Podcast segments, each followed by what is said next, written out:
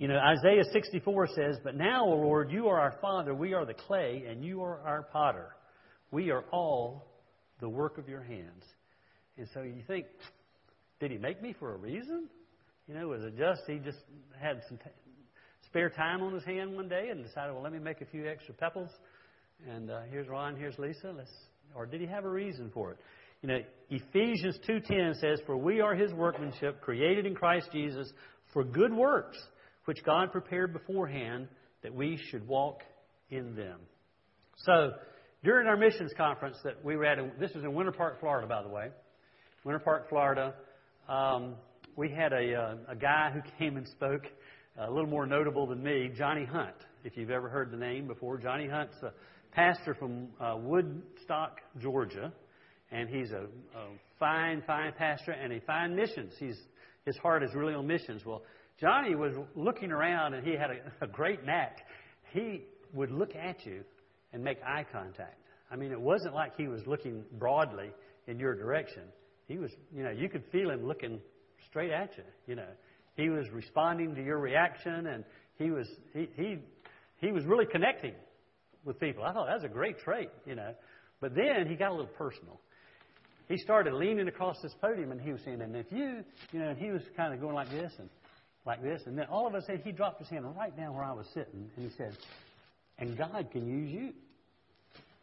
Wow, I got a little chill in my back. Didn't look random at all. So he came along a few minutes later and he went around again and he, and he came back again and landed on me. He said, And if you think God can't use you, you're wrong. And he went through all of the things that we might think. We're too young, God can't use me. We're too old, God can't use me. You know, I'm, uh, I don't have enough education. You know, I got too much education. I have no talent. I got too much talent. All the excuses that we have as to why God may not use us, telling me you think the creator of the universe, who made the world you live in, who gives you every life's breath that you take, you're saying you don't think he can use you? He can use you. The only thing that's stopping you is your own lack of obedience. If you're willing, God will use you. That was the point he was making to us that day. We went home very convicted. He got our attention. I thought, wow, but that was a good message. So anyway, we said, you know, typical business people, we say, well, what do we do next? you know, now what do we do? Now that, you know, God can use us, how, how is that going to play out? Well, we said, I don't know. I don't know what this means. I had a 35 year career going with J.C. Penney. I was thinking, well, I'm going to retire someday and we could do it then. You know, we could go and work for the Lord then, you know, if we're not too worn out, tired, and no good anymore.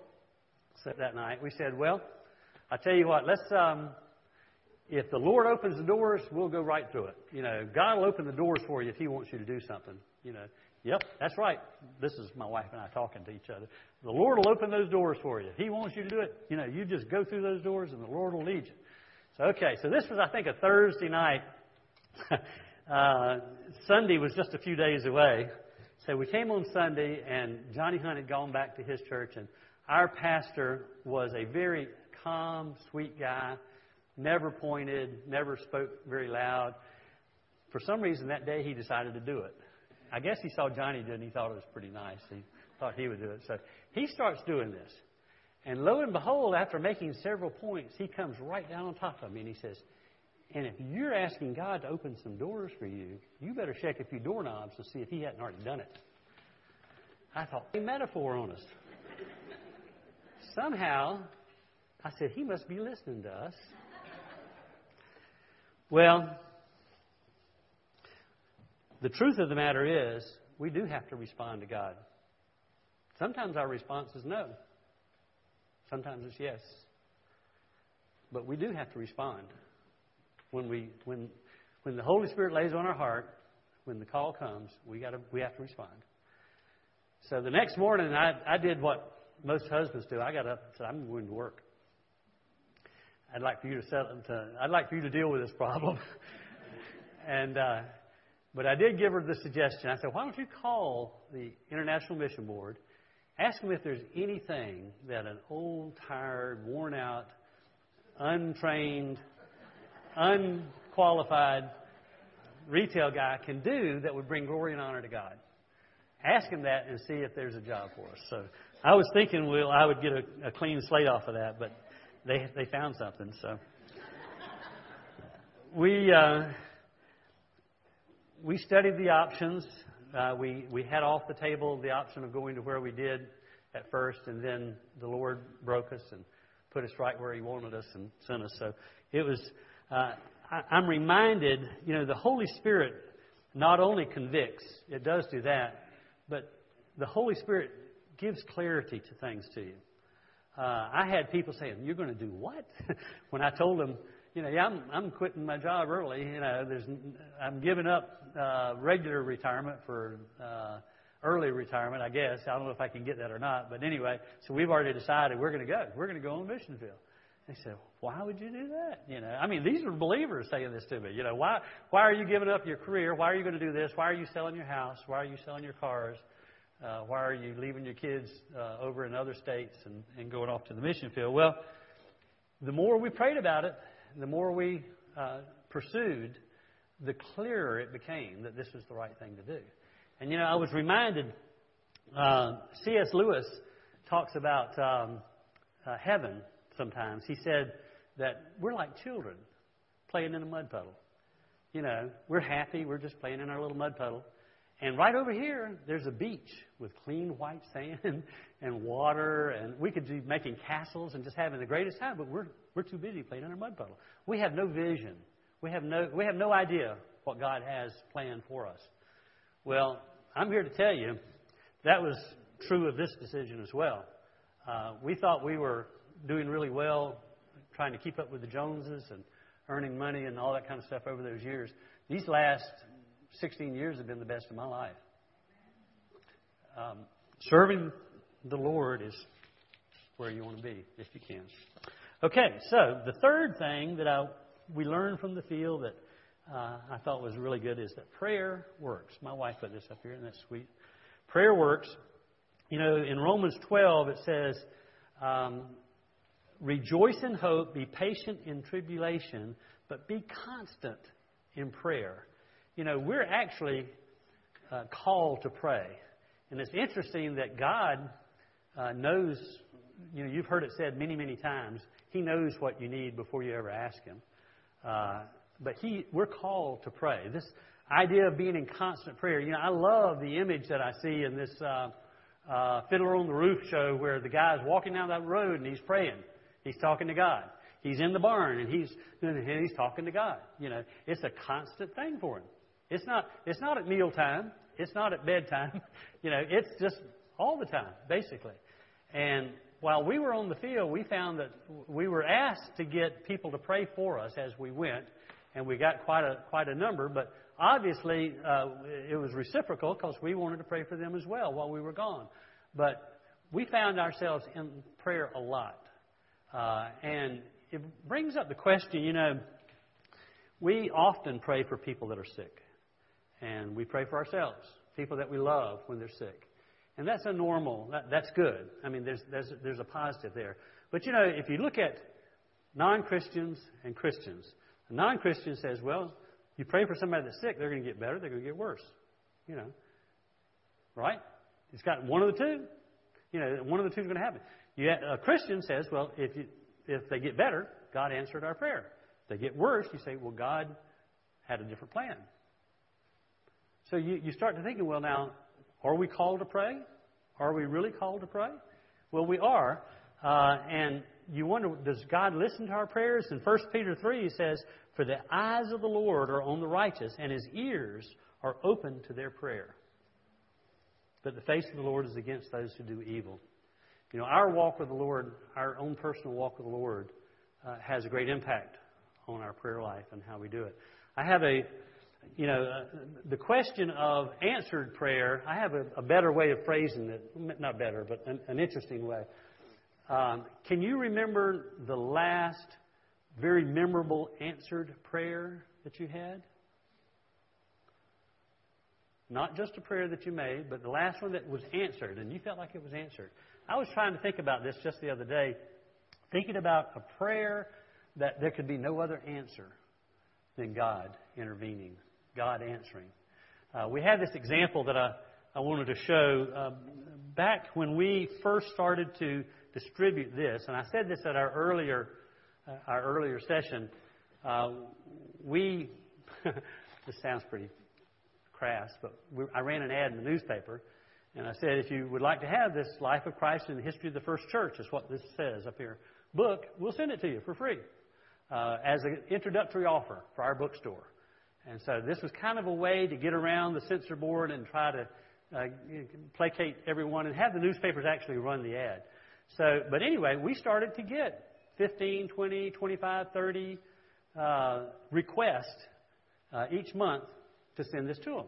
So we were, and we were getting letters back saying, you know, uh, um, I, my friend got one of your books, and I'd like one too, and et cetera.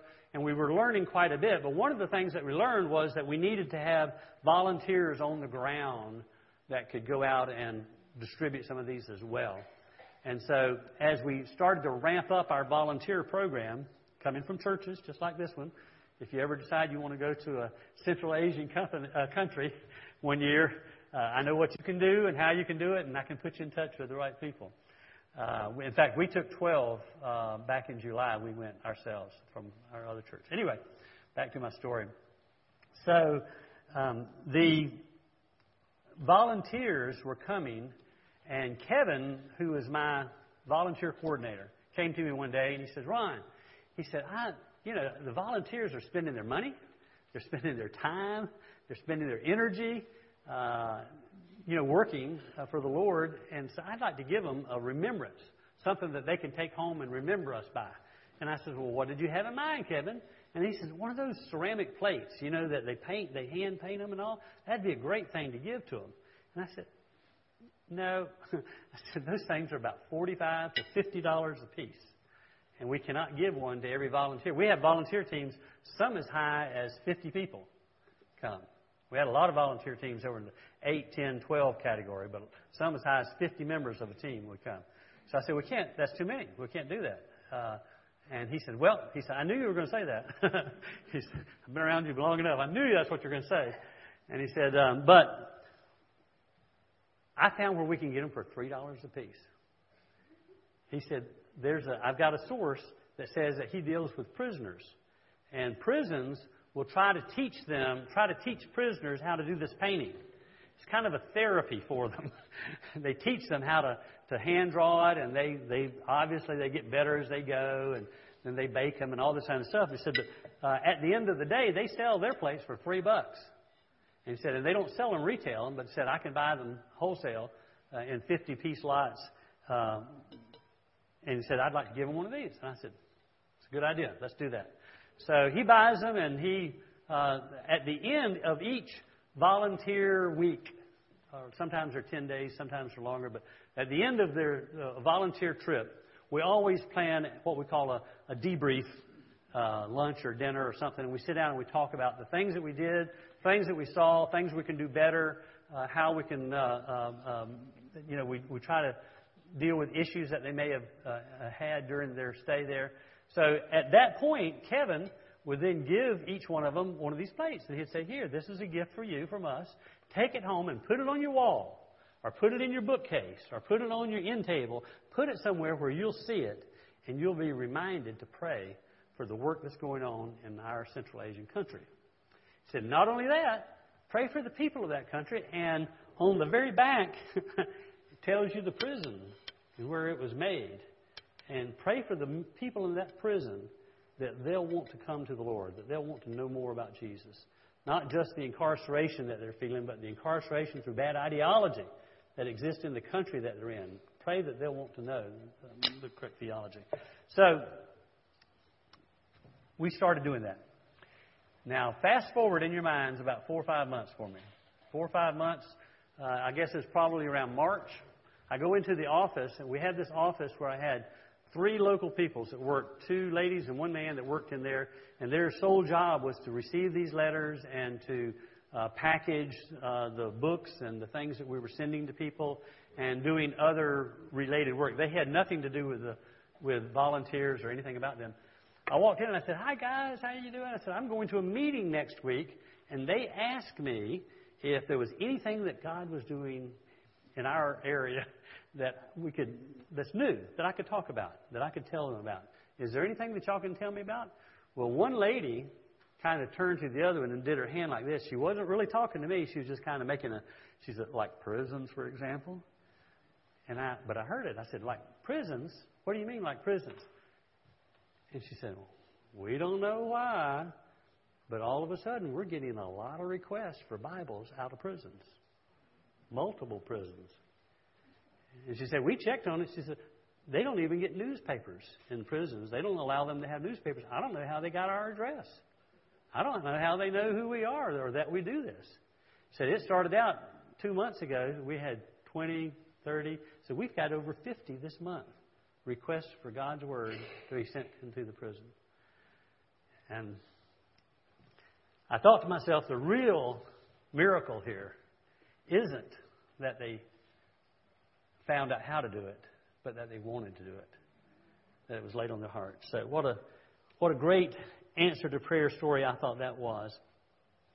You know, God answers prayer, especially when we're talking about salvation issues.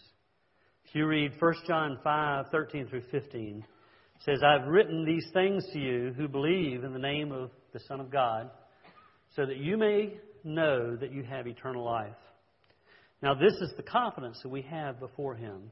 Whenever we ask anything according to His will, He hears us. And if we know that He hears whatever we ask, we know that we have what we have asked for.